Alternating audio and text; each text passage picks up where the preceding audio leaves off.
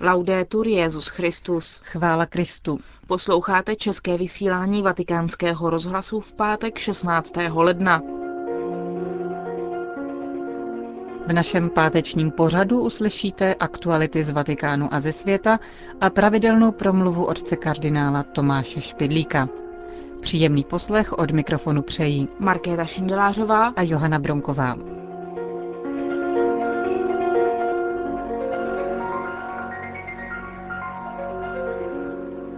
Zprávy vatikánského rozhlasu. Vatikán. Benedikt XVI. dnes přijal na audienci biskupy Iránu, kteří jsou v Římě na kanonické návštěvě ad limina.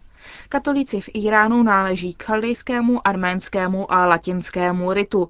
Tak představují bohatství jednoty v různosti, která existuje v katolické církvi, řekl papež.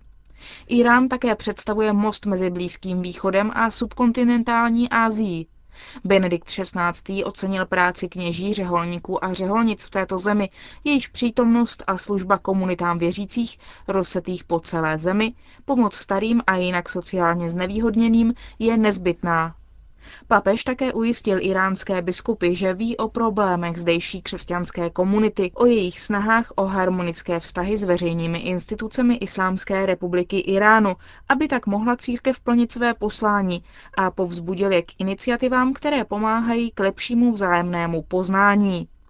V závěru promluvy pak Benedikt XVI. také připomněl, že je potřeba podporovat udržování kontaktů mezi těmi věřícími, kteří ze země odešli, s ostatními členy jejich rodin, kteří se v Iránu rozhodli zůstat, a pomáhat jim v zachovávání si vědomí vlastních kořenů.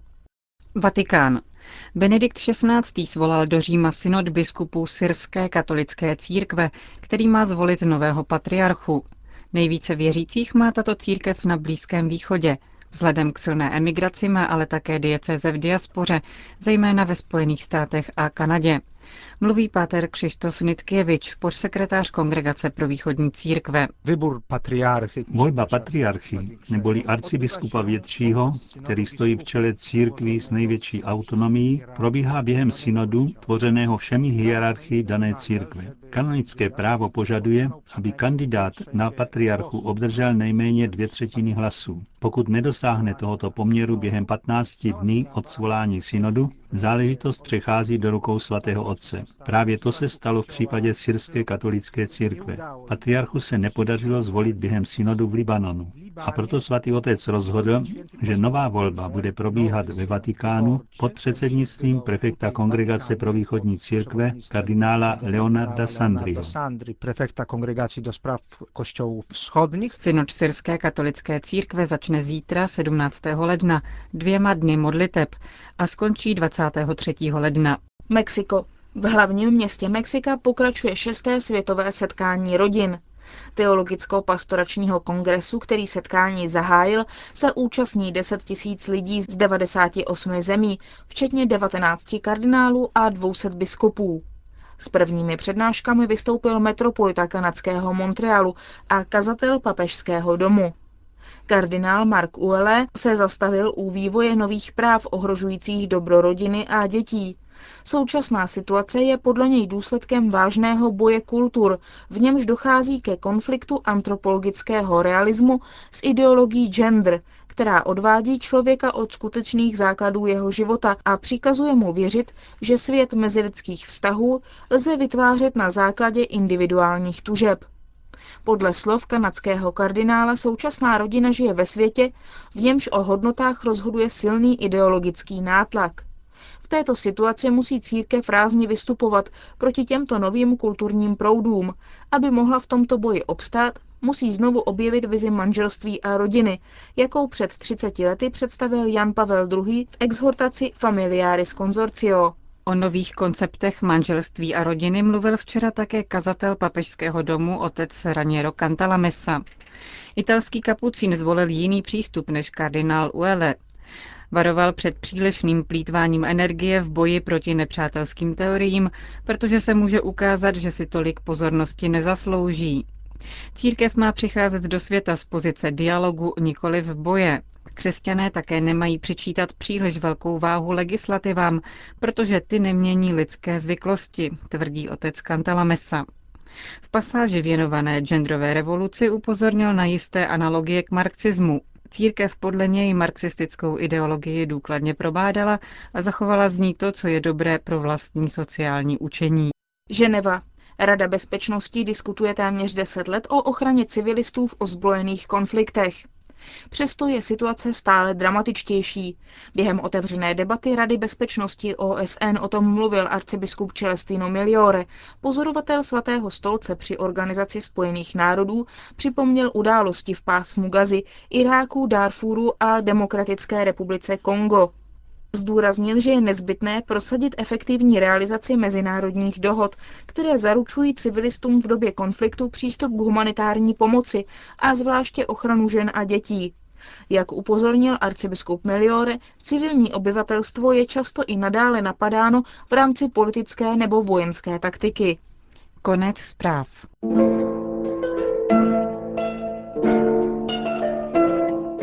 Svatý Alois z Lilí. Pravidelná promluva otce kardinála Tomáše Špidlíka. Matka přinesla vy studentovi spoutí obrázek, aby si ho pověsil hned nad postel ve studentské koleji, kde žil s ostatními.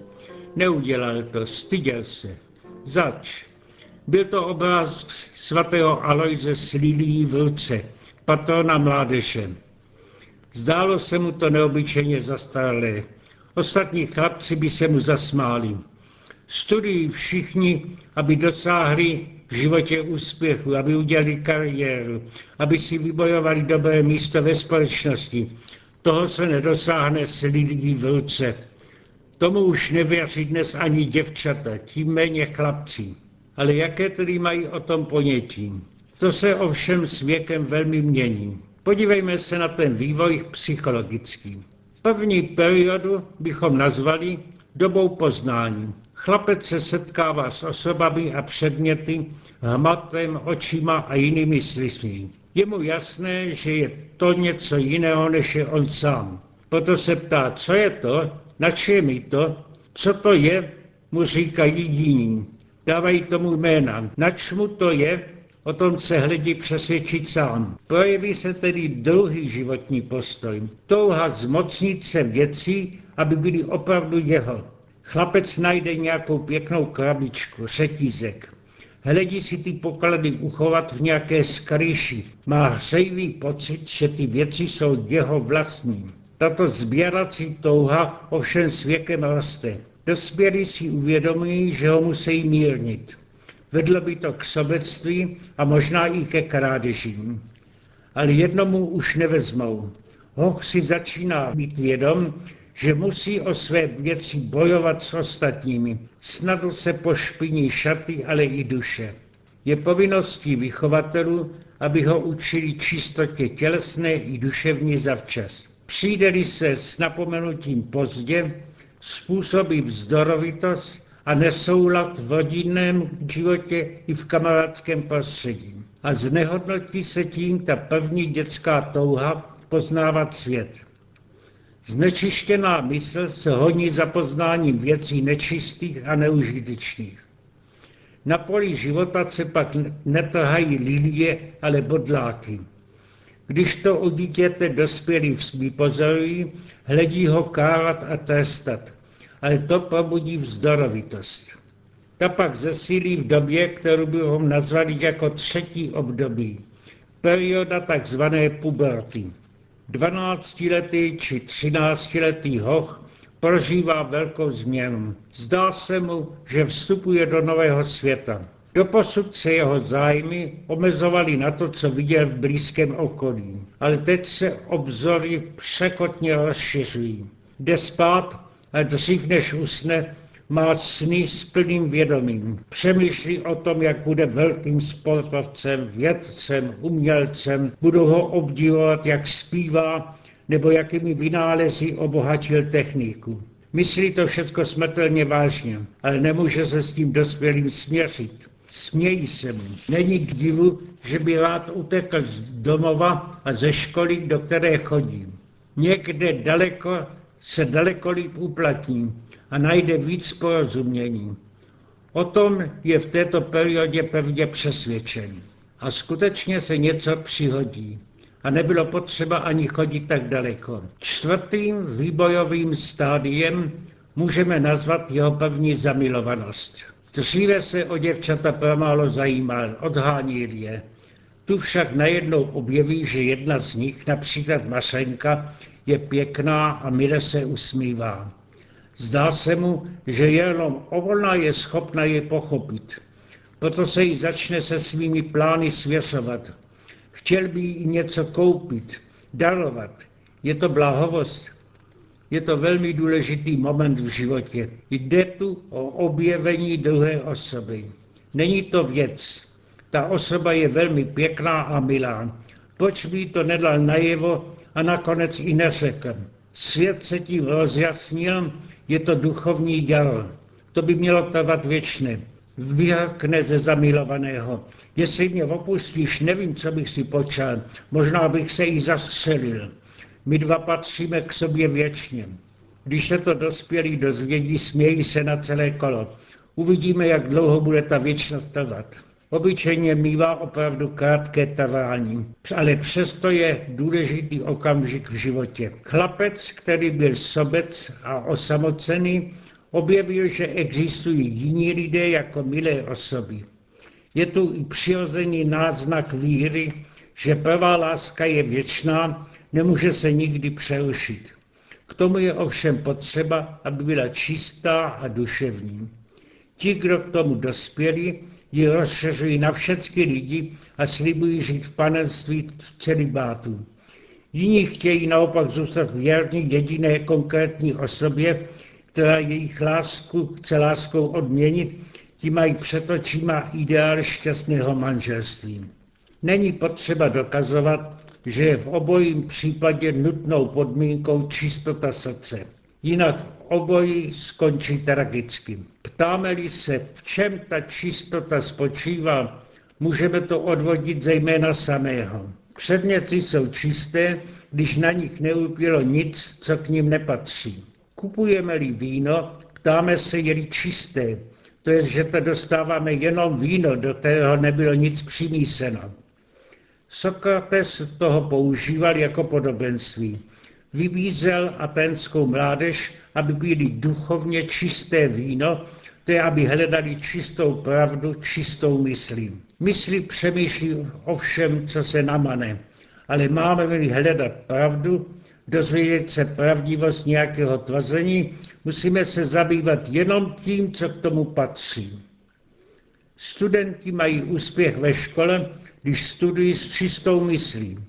Zabývali se matematikou, odmítá ostatní myšlenky jako roztažitosti, i kdyby to byly jinak užitečné myšlenky. Teď k matematice nepatří. Podobně tomu, když slíbí věrnou lásku jedné dívce v manželství, jeho čistá mysl odmítá jiné lásky, které k tomu nepatří.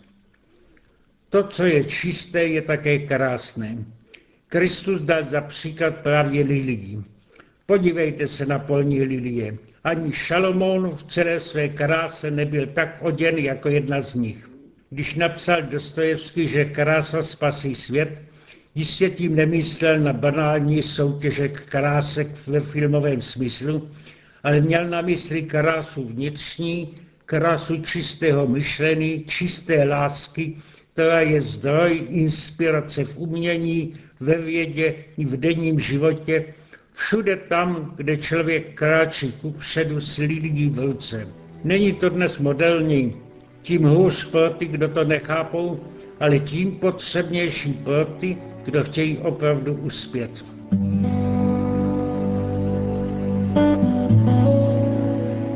Slyšeli jste promluvu otce kardinála Tomáše Špidlíka a s tou končíme české vysílání vatikánského rozhlasu. Chvála Kristu. Laudetur Jezus Christus.